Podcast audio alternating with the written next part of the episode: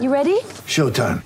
On May 3rd, summer starts with The Fall Guy. Let's do it later. Let's drink a spicy margarita. Make some bad decisions. Yes.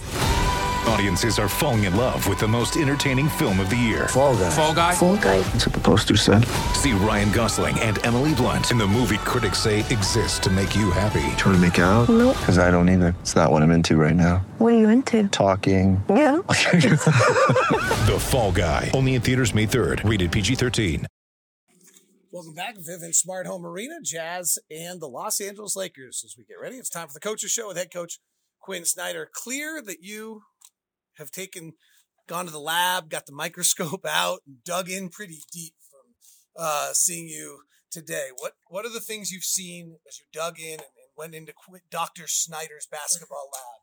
I don't know about that. Um, the uh, well, I think you know, anytime you have a new group, um, you know, you, you you're the process of kind of them getting to know each other, you getting to know them, and trying to see, you know, ways that you can help them and ways that you know they can have success and um, observing how they play and, and kind of paying attention usually gives you ideas that sometimes you know players may not know themselves and then additionally di- different guys playing together have, have different strengths and different weaknesses. So you go through a lot of those things and you know 20 games in you- you'd like to have all the answers the first day of training camp but you know just like in a playoff series that isn't the case. You know the question is how do you adapt? And you know how much do you change and how much do you kind of dig in and focus even more on execution?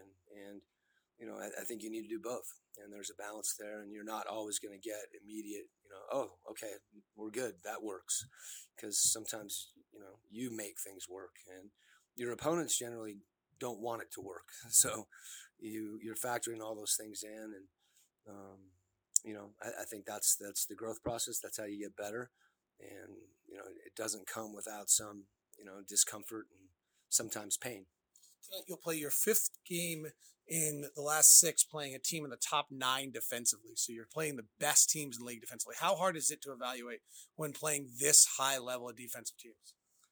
Well, it, in some ways, it's hard to the extent that you could take the position. Well, okay, you know, it'll be easier when we play someone that's not as good. That that's really not.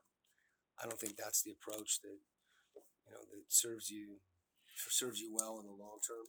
Um, it's good to kind of be mindful of that. But I've said before, you know, competition is a mirror, and you know when you play against teams like that, you know you see how they guard you.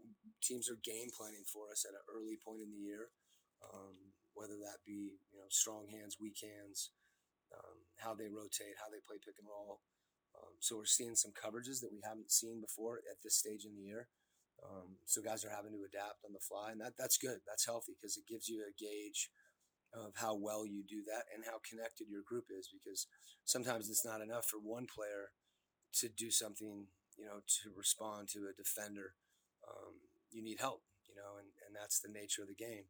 Um, five guys out there, and sometimes it's two or three of them reacting together. And oftentimes, you know, the other guy's job may be something as simple as spacing, but it can have where you space can have a huge impact on you know your team's ability to have success. So, in, some ways, I think it's a blessing that we've had to play some really tough opponents. Um, as you know, you know e- even a back to back. I said it after the game, and you know there's plenty to you know for us to be critical of ourselves with in the Philadelphia game, but uh, you know th- this is the NBA, and there's a there's a lot of teams in that situation. You know, you look at tennis. Sometimes, you know, somebody will tank the second set to come back in the third, and you know that temptation's there in an 82 game season, and we didn't see that. You know, we saw a lot of pride and a lot of hunger, and when you see that, I think you're even better able, um, you know, to try to calibrate where you are. You. Thanks, Lowell. That's head coach Quin Snyder. Let's go over and hear from Frank Vogel.